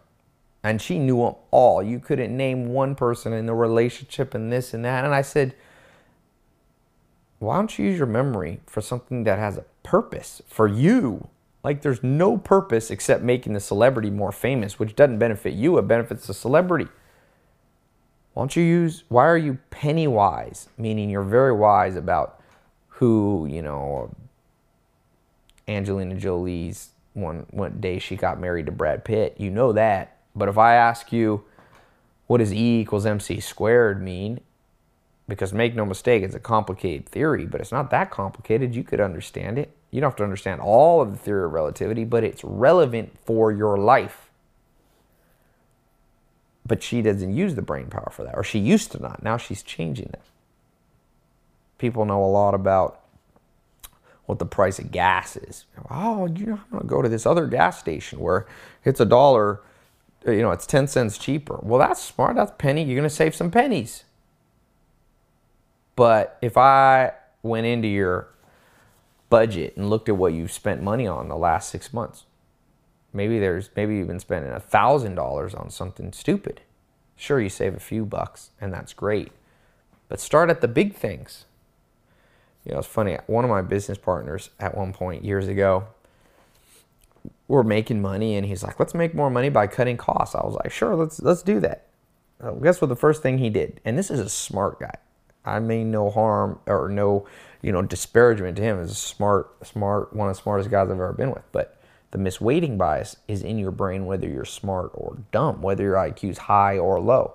And guess what? He was like, Tai, I was looking at pencils and we spent like $46 on pencils. I think I can cut that to like 26. And I was thinking, that's great. That's going to save us 20 bucks. It took you 30 minutes to think that up and it took you 500 units of glycogen. I don't know, I'm just making that up. How much sugar it took your brain. It took that much time. You only have so much time on earth. I was like, why don't we start with the things we're spending 50 grand a month on, like marketing? Why don't we get more efficient on marketing? If we get 20% more efficient with pencils, we'll save five bucks, eight bucks. If you're spending 40, you save 20, get 20% more efficient, you'll save eight bucks. But if we're spending 40 grand, uh, we get 20% more efficient 8,000 bucks, the same amount of glycogen to come up with those ideas, the same amount of time, but the bang for the buck was 10, 20, 50, 100 times larger. So I want you to take a new perspective on life. I want you to not so much always think about, am I doing the right thing? Because the definition of the right thing can only be understood in the context of opportunity cost. So for my business partner to want to save uh, 20% off what we spend on pencils, that might have been a genius idea if everywhere else in our business was efficiently uh, being run and there was no costs that could be cut anywhere else. So what he forgot was that there was an opportunity that was bigger and better somewhere else. So the new way to think about life is not whether you should try to save a buck on gas. It's is there anything else you could do in your life that the same amount of time driving across town to save a buck, you would save $100 or $1,000? Uh, one of my clients, I remember in finance, uh, he was a, he was a businessman, but he's married to a doctor, really smart woman. And he told me, he said, Tai, um, one thing I don't understand about my wife, she cuts coupons. So he's like, we make like half a million bucks a year, and she cuts coupons all the time which is great. I like that. But then we've been working on this pool outside that we built in our backyard, and we spent like, I don't know what he said, 50 grand to build it. And he's like, nobody ever swims in it. And he goes, but she just rushed into that decision. She's like, impulse. This is so important. This is so important.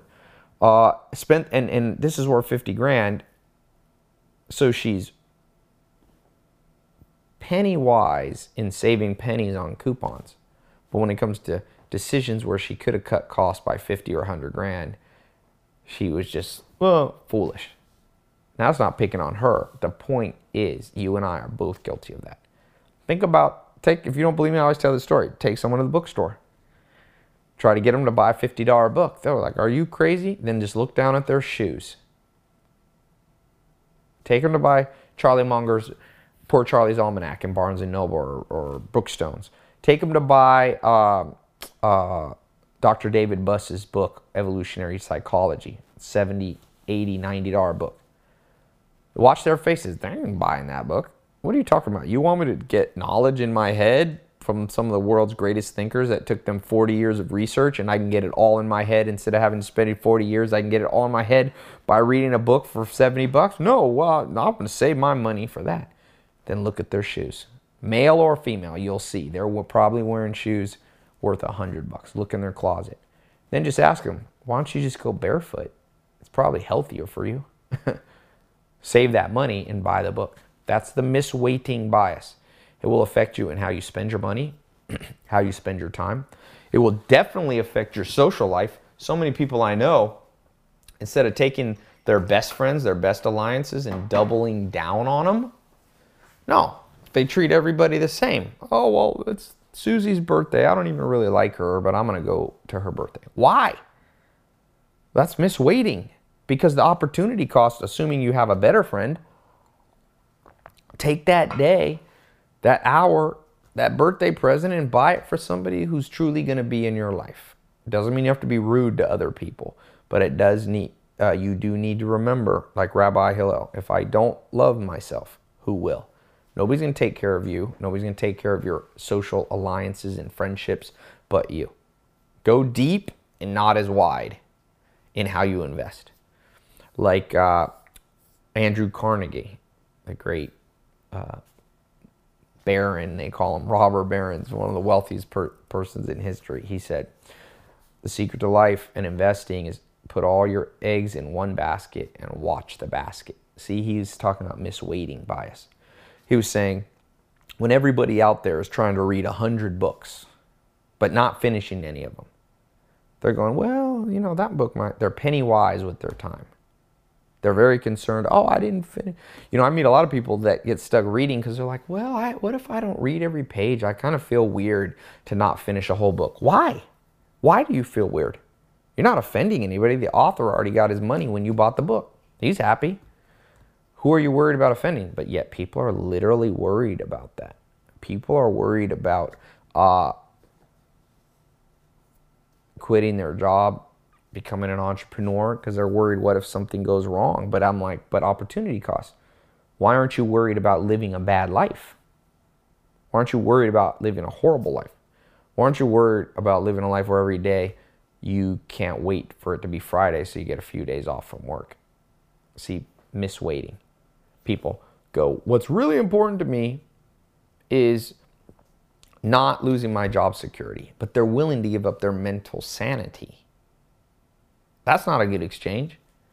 Better to be poor, homeless, even if you have a family. Go join a commune. Go join Peace Corps. You'll find enough work to feed the family. We don't live in the world where you're going to starve anymore unless you're in a very third world country listening to this. So, once again, people's priorities make no sense. I always say that. Look, when I'm here in Hollywood Hills, I look, I, you know, I, I, I see people all over Sunset Boulevard walking, and I'm like, these people are thinking about all the wrong things. That Denzel Washington movie that came out, The Equalizer. The bad guys are these serial killers, and they kill people, and they're reading the newspaper in the morning after they had just killed some innocent person, and they're reading about I forget what it was, the front page, some alarmist newspaper you know, talking about, oh, this, that, and the other thing. And the bad guy looks at the newspaper and he goes, looks at his henchman and he goes, people are worried about all the wrong things. You see that. A disease pops up in the world. Two people in America have it, whether it's bird flu or this, swine flu or that. I'm not diminishing the fact that those are dangerous, but people aren't worried about the fact that being overweight is about 10,000 times more likely to kill you than some exotic disease. But yet your mind misweights and you start going, oh, well, I don't want to go out in public. I don't want to go on a plane. Well, how about saying, I don't want to eat processed food? If you had control of your own mind, which as you go through this 67 steps in 67 days, you're gaining control of your mind, you're not going to do that anymore. You're going to go, you know what? Let me be penny wise and dollar wise. But if I have to choose, let me be penny foolish and dollar wise. The odds of you getting some rare disease are like a penny. They're about that big. The odds of you dying of a heart attack, the odds of you dying of some complication because of lifestyle, something in your control, is that big. So spend all your time or 90% of your time on that and give yourself every once a month five minutes to think about these elusive, rare things that can happen to you. When it comes to business, same way. Don't be pulled around by what employees want if you're self employed or what things seem to be dragging you. Sit down. I say sit down in a room 15 minutes a day, a dark room, no electronics, and think through life and prioritize. You can do it with a simple list. Some people like mental lists, some people need to write it down. Some people need to have accountability partner to think through. But this is more than just lists. This is a whole new way of thinking. When you join the 67 steps, what I promised you is what I'm hoping that I'm delivering to you. A whole new way to think about life. A way that you were never taught when you were growing up. A way that nobody ever showed us in school. I don't know why. Psychologists have known about this. It's been in textbooks in some dusty libraries all this research that you're learning about misweighting bias, but for some reason it never made its way to the ears, uh, to your and I, uh, uh, uh, my ears, right? So, three things that I want you to do to finish up this step. Number one, I want you to write out an example here, put it below the video of an example where you have grossly misweighted things things that weren't that important you have thought about, you have put a lot of money into, and you have uh, put a lot of time and energy into. Okay. Number two, talk about an area that you've under invested in. Okay. Specifically, maybe it's your reading, maybe it's your exercise. What is something you knew you now realize deserved a lot? So the first question is something that didn't deserve it and you put a lot into it. The sec the next question now is deserves a lot. I mean, uh, well, vice versa. What's the first one? The first one is something you that didn't deserve time and energy and money, and you put in. This one is that does deserve time and energy. Okay? And number three, I want you to think specifically on one area. Okay?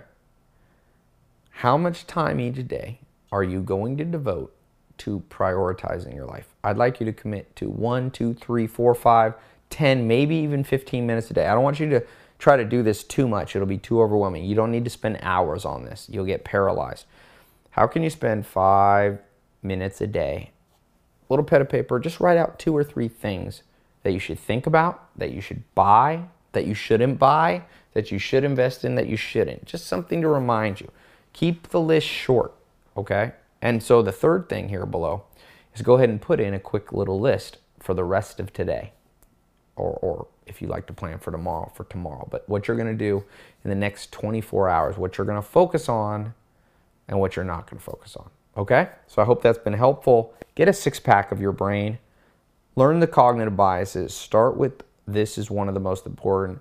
Do not misweight. Things that that should only take that much, don't overweigh them or underweigh them. See things as they truly are without delusion. Okay? It's important to save a little gas by driving to a cheaper gas station, but only in comparison to the other opportunities you had to take that same amount of time and save money, maybe to something that would save you 10, 20, 30 times more. Okay? Thanks so much. I will see you on the uh, next video. Make sure you fill this out in your private journal. Take a picture of it if you want. Send it to ty, tailopez.com. Okay? And I will talk to you soon. Thanks so much.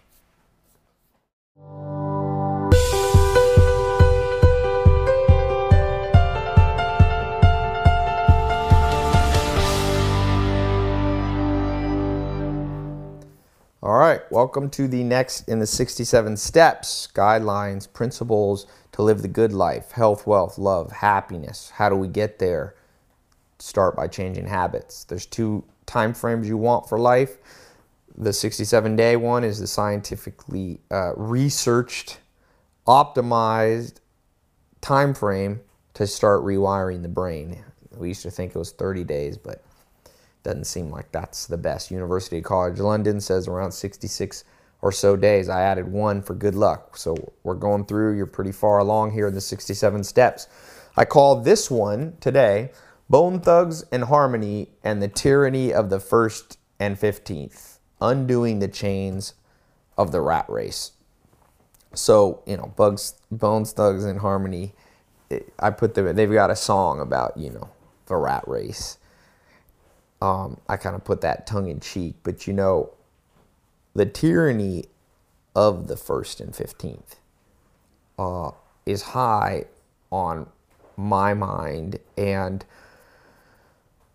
if you look at what dominates the vast majority of humans' life right now, it's what? It's finance, it's making money.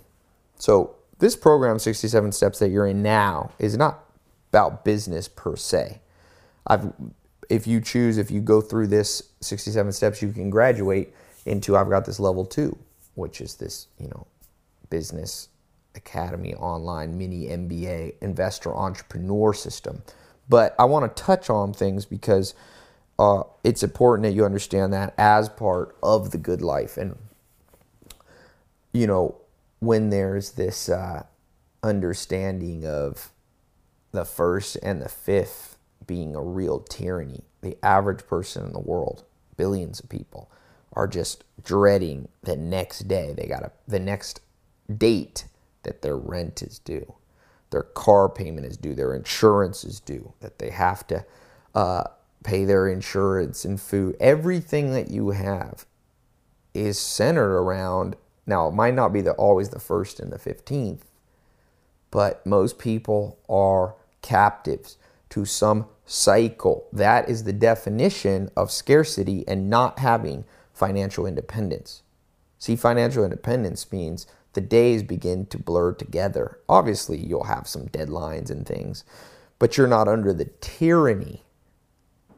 Okay? You're not under the tyranny of the first and the 15th. I'm going to try to pull something up here. Um, so, for you, uh, how do we get away from this? That's really what I want to talk about. And I think there's a simple way and a hard way. Let's start with the simple way. The simplest way is to change how you understand uh, money, how you understand the tyranny. The way most people understand it is this is an inevitable part of life that you will be going, can I scrape by for the first to pay my rent? Can I scrape by for the 15th? Now, the breakthrough that I had, one of my business partners, John, he said to me, he said, Tai, you know, what is the opposite of monthly bills, monthly expenses? So I thought about it. What is the opposite of monthly bills? Monthly expense. Well, if you just use logic, the opposite of monthly expenses is monthly income. So the solution for everything is income for the most part. Obviously, you need to cut costs, but some costs are inevitable in a world of 7 billion people where you exchange currency for time, for energy, for services.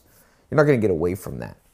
You know, even Amish or survivalists uh, still have to buy and exchange. Even the Native Americans, hundreds of years ago in the United States, were exchanging goods with each other and then with, uh, you know, settlers when the settlers came. So when Bones Thugs and Harmony, when there's when people are rapping or singing about you know the grind of life and and you know got to pay those bills and all that kind of stuff, they're right. That's what average person's life is dominated by. That's what the crowd is dominated by. Their thoughts.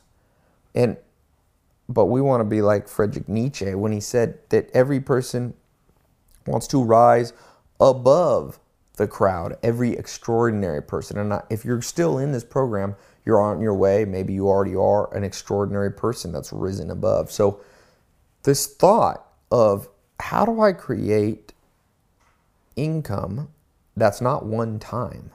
You see, obviously, when I said that, you know, monthly expenses, the opposite of monthly expenses is monthly income. That's pretty obvious. People are like, oh, Tai, that's no, it's not helpful. How's that help me? Well, let's think a little bit deeper. I think it helps you. I think it helps you to understand you got to just match it. If monthly expenses come in like clockwork, and they do, boy, your bank doesn't care if you lost your job. Your bank doesn't care if your mom's sick. They just want their money. And the same with your car payment, and the same with the grocery store and everything you have. It's like clockwork. You got to pay it. Can't do it on credit most of the time, or eventually your credit will run out. So, in the same way, your income has to move into this clockwork. Boom. Always on the first money coming, always on the 15th. Now, how this is known, what I'm saying, because that's why people for the last about 100, even less, 50 years, have had nine to five jobs. That was the solution for it. 150 years ago, most of the world was rural, living on farms. They were not under the tyranny of the first and the 15th. I live with the Amish, I live with Joel Salatin, spent 10 years on a farm. If you own your own land, for the most part, you have a pretty sustainable system. You need to make a little bit of money because you got to buy feed and seed and stuff like that, but you're not under that first and 15th grind. There is no first and 15th if you own the land that you're on. And that's how people traditionally grew up uh, 100 years ago, 150 years ago. It was much less of a rat race. But as the world changed, as it modernized, as it got more competitive, the rise of the corporations, uh, the new ways of making money, people settled, you know, especially the baby boomers after World War II, really settled into this nine to five. So this tyranny really came in in kind of a underground, behind the scenes kind of way uh, that we didn't even realize. To us, it feels normal, right? You probably grew up with parents that had that nine to five, and so that's normal. And like Dr. Helen Fisher says, we, we have mental mind maps that we basically conform to without realizing. If you grew up with somebody under the tyranny of nine, uh, the nine to five and the first and the fifteenth, you and I will succumb to that most likely unless we work hard against it. If you grew up with people, parents who ate a lot of junk food, you'll probably have a big belly. The only way you can work against that is to fix the philosophy in your mind and do some sit ups or exercise to get rid of the belly. So, in the same way, what the 67 steps now we're talking about is under is the changing the underpinning of how you understand how finances should flow. And the way they should flow is very simple. They should flow in regularly like clockwork and hopefully in a much more abundance than the bill is. Again, you might say, Tai, I already know this, but there's a lot of innovation that you can do in your life when you understand the fundamentals. Now, uh, I was just recording, uh, or just live on the camera here from my house earlier today, and I was talking about, uh, you know, the throughout history, and I just kind of gave you a little preview. The civil civilization has come into the corporate stage since maybe the 40s, 50s to today, but there's something changing that is changing how people will meet the demands of the bills on the 1st and 15th. How did people do it? Let's keep going back in history. It's important you understand it. Uh, thousands of years ago, who was the dominant economic, uh, uh, or who were the wealthy people? Who were the people who had control of money and resources? Simple. It was warriors. It was Genghis Khan. It was, you know, Native American tribes or the Vikings, it was Alexander the Great. They took what they wanted. That was the stage. That was the old one of the old rules of money. To make money, you had to take it in a warlike state. Then it progressed. You had what? You had explorers. That was another. I'm not doing this exactly chronologically, but explorers, Vasco da Gama's, the Pizarro's, the Magellans. I just read a book where he went around the world. They were seeking gold and silver, and they went to Potosi, and they went to the Incas, and they took so much gold and silver, it, it financed and. It's why Spain was the dominant force. You explored, and there's still some exploring going on, but it's not the same. Much of the world's been explored. There's no new continents to discover. So that was an old way that you could get from scarcity financially to abundance, to meeting the first and the 15th. They didn't have bills back then, but they still needed the same things you and I need. And that's how people rose above. They became explorers. There was a time in history where there's kings dominated, right? And then you had to, that was the worst because you'd be born into it for the most part. Maybe you could marry into it or become a duke or an earl, but it wasn't a great way. That was a whole period in serfdom, and the kings and the rulers had it, the aristocracy. And there you were pretty much had fate kind of, there wasn't much uh, chance of advancement. It was pretty genetic. That was an old way, though. Then you had the banking phase, Medici's and, you know, Rothschilds and, you know, these families, even the Habsburgs in Austria. Um, and that was that phase. If you had control of money at that point, there were so few sources of money that the people who had the money had tremendous power. It's not like that now. Banks are competitive. Of course, bankers still make money, but it's not the same. Uh, as you go on in history, then you had the kind of the robber barons, they call them. Well, you had the settlers at one point, which are kind of like pioneers, explorers. Then you had the these robber barons, the Rockefellers, the Carnegies, and then after that, you had kind of the industrialists or at the same time, the, the Henry Fords building factories, even in the early 1900s, and they dominated. But then we came to what I said, the 50s. It was the entrepreneur. I'm sorry, it was the corporation. But now the good news is we are left in a brand new time where if you can be this one merged concept, these two words merged into one, investor entrepreneur mindset. This is the future for those people who want to rise above. If you want to rise above financially, four levels of financial uh, uh, finances you can be at scarcity. That's according to Nobel Prize winning work by guys like Kahneman, Daniel Kahneman. That's below 70,000 a year. He says you will be operating with more cortisol, less dopamine, less good hormones, lots of stress hormones. You got to rise above that to level two, which is financial independence. That's like 70 to 150 a year, depending on what country you're in. Um, and that's where you begin to be able to do stuff, and you're not uh, completely under the tyranny of the first and the 15th. The tyranny of the first and 15th, it's not the greatest place to be, even though most of the world is in that place. So after that, what do you have? You have prosperity. That's 150,000 to a million. That's beginning where you, are not just independent, but you're starting to be prosperous. You're starting to, you know, maybe have a guest, maybe have a vacation home or something like that.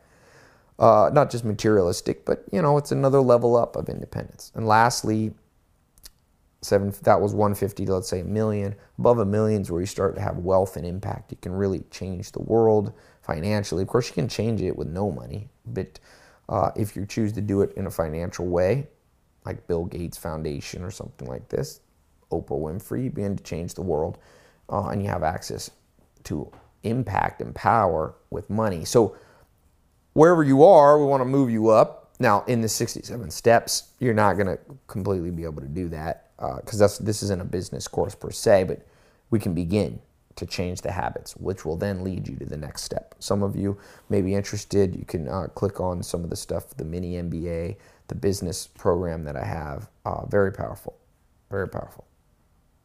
Self-made. It's built around the knowledge of self-made millionaires, not college professors.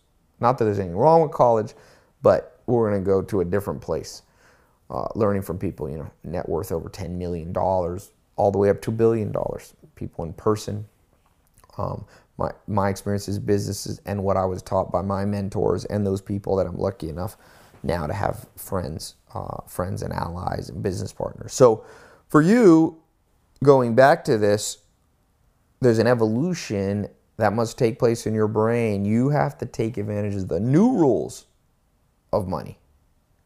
You see, you and I are still trapped back in the corporate days, which means people work nine to five. Now, let me say, there's nothing wrong with working nine to five per se. There's nothing wrong with having your bills on the first and the 15th. Even wealthy people have bills. But the tyranny is what you want to avoid. Meaning, waking up going, this obligation, I'm not sure if I'm going to meet it, and having a continual stress. There's nothing wrong with stress at different occasions in your life because it will drive you forward to new aspirations, new ambitions. But if it's a low grade or high grade stressor that continues on and off, it, on and on without hope, that's going to drive you to a place that you don't want to be. None of us want to be. You may be there now. And the first place is to understand there's new rules of money. There's never been a time in history where I was reading about a 16 year old kid who started a toys uh, company. He's making $10 million a year. Or The kid who started Summly, an app that summarized the news in the UK, sold it for $15 million. Or Zuckerberg with Facebook making almost $30 billion before he was 30. I have friends, one friend, 25 years old, worth $100 million. Another guy I was with, uh, that's in the inner circle, some of the stuff I do, five to eight hundred million dollar net worth before he's, uh, uh, before, and he's still in his 20s. When else would this happen in history? It wouldn't happen necessarily, you know, in the warrior stage. Occasionally, young people took, you know, Alexander the Great was young, but in general, no, you know, it was the people who had large armies behind them. It was hard. The explorers, very few people could do it. Now you have millions of millionaires just in the United States. See, back then it was one winner take all. Alexander the Great took half the world. One person benefited from that financial wealth that he took as he conquered the world. Okay, there was no place for women. There was no place for you know minorities or this, that, and that thing. A tremendous, and there's still prejudice and racism and sexism, but it's different now because you could you have the ability, the possibility to rise above it. You see it all around you, whether it be Oprah Winfrey, a black woman making two billion dollars. When else would that have happened in history? Zero time in in in modern, you know, in, in history have you had that self-made from poverty, didn't inherit the money Okay, want to make key differentiation there. So we live in the best of times. We live in opportunities uh, in a world where the opportunities abound beyond what we can even take advantage of. Joel Salatin was at my house. Some of you might be in the Millionaire Mentor interview series, and Joel Salatin said, "Tai, I don't even know how people can sleep with all the opportunities. I can hardly sleep with all the opportunities coming across my uh, my desk of things I could do, this, this exciting, make money, change the world. It's just, it's all there. It's all there. But you have to adopt the new rule, which you are going to become an investor and entrepreneur. Now, let me define that. Investor, I do not mean invest in real estate, invest in the stock market, invest in gold. What I mean is the definition right here in this book by Buffett, uh, a few inve- lessons for investors and managers by Bevelin, is that someone willing to invest now to get more in the future. That investment now means sometimes you're going to have to read a book when everybody else is watching TV or playing video games. That's the investor mentality. You're going to have to maybe, you know, not drive a nicer car at the beginning so that in the future you can have three nice cars. Going to have to put away for the future. That's the investor mentality. That's the opposite is the consumer mentality, which is what you're being what's being imposed upon you continually by right here in Hollywood because they want your money. Going to take back. An investor takes control of their life, says, no, this life's played on my terms. The second part of that, because you know they called it philosopher kings, that was the two part that Socrates talked about. I call this entrepreneur, investor entrepreneur. It's twofold. You're two things at once. The entrepreneur is the creative innovator that remakes the world in their own image. You may be a solo entrepreneur, or you may partner up with people, or you might even be an employee. There's nothing wrong. You can be an investor, entrepreneur, even as an employee. You can still invest in your own brain, reading, learning, mentoring, while being part of an organization. Entrepreneur, you can still have massive creativity within an organization. Depending on your personality type, you may be better off uh, working with other people versus alone. And for some of you, you need to strike out on your own. Point of this 67 steps is just kind of imbue, inject a new thought that times have changed, that you no longer have to be under that tyranny that people have had to be under for thousands, if not longer, of years. You have the ability to take back, but it comes from this one simple thought investor, entrepreneur. So we'll continue to talk more about business. Some of you will progress from this, or even now you can do both simultaneously. You may want, if you have any questions, you can just email support at tailopez.com or, or right above this video, there should be a link where you can see the mini MBA or the academy, we call it. Uh, uh, the business training, training how to become an investor entrepreneur. This is the highest, the pinnacle. The statistics show the same. Out of the 400 wealthiest people in the world, self-made, 77 of them are investors, and most of those investors are subset of entre- they're entrepreneurs. They don't just buy stocks and day trade or something. Very few uh, people are like that. They're entrepreneurs. They're creative. They're remaking the world in that image that they have. Oh, I always wanted to travel and make money. Okay, then they figure out how to innovate, like Bezos says, how to innovate your way out of wherever you are. So, uh, the questions that I have for you. The first one is In what ways have you or are you under the tyranny of the first and 15th expenses? That must be paid. Number two, in what ways have you adopted the mentality of past ways of making money, the corporate nine to five mindset that maybe your parents had? Okay, and how's that holding you back? And number three, what's something tangible you can do immediately to start becoming an investor entrepreneur? Creativity coupled with investment in yourself through books, through programs, through seminars, even this, what you're doing now, is an example of you becoming an investor. Not a consumer where you just buy stuff that rust rots and depreciates. You're focused all on cars and you're focused on the newest clothes. That's all making someone else rich. Focus just on music, focus on video games. You're just making other people rich. When are you going to invest in yourself? Through creativity. Okay? So I answered those three questions below in the community. Look at what other people wrote. Also, write in the private journal. And uh, if you want to email that to me, take a picture to ty at tailopez.com. That'd be great. If not, keep that private. And I will see you on the next uh, of the 67 steps. So thanks so much.